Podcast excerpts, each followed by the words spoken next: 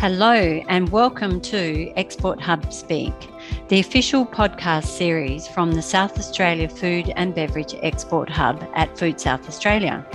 I'm Annabelle Mugford, the manager of the South Australia Food and Beverage Export Hub, and today I'm joined by Najib Lawand from Export Connect.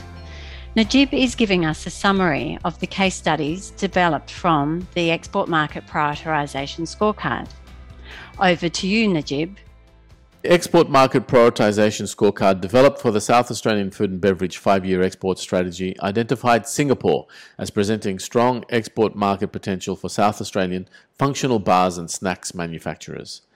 The category retail value sales for functional bars and snacks in Singapore in 2020 exceeded 8.6 million Australian dollars.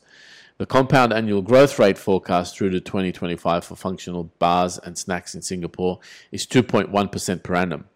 While both the category retail value sales and forecast growth rates are not high, Singapore should still be considered from a market selection perspective, considering other factors including ease of doing business and low barriers to entry.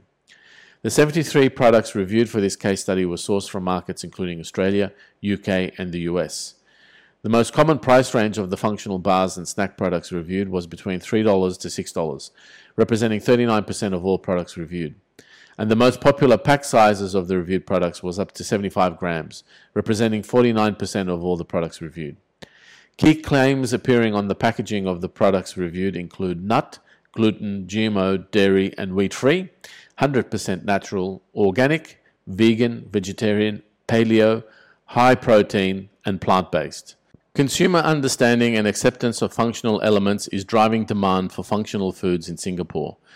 Opportunities are especially fruitful in products that incorporate aloe vera, soybeans, probiotics, and free from ingredients. When it comes to healthy snacks in Singapore, the major selling points for consumers include price, taste, and availability.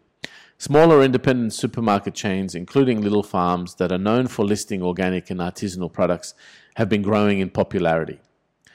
Singapore can be an attractive market for South Australian functional bars and snack manufacturers, especially if they meet the key macro trends of movement towards functional health, shift towards healthier claims, and seeking alternative protein. Thanks for the great summary, Najib, which highlights the exciting opportunities for South Australian food and beverage businesses. If you have enjoyed this podcast, make sure that you check out other episodes of Export Hub Speak on Spotify or Apple iTunes. Thanks for listening.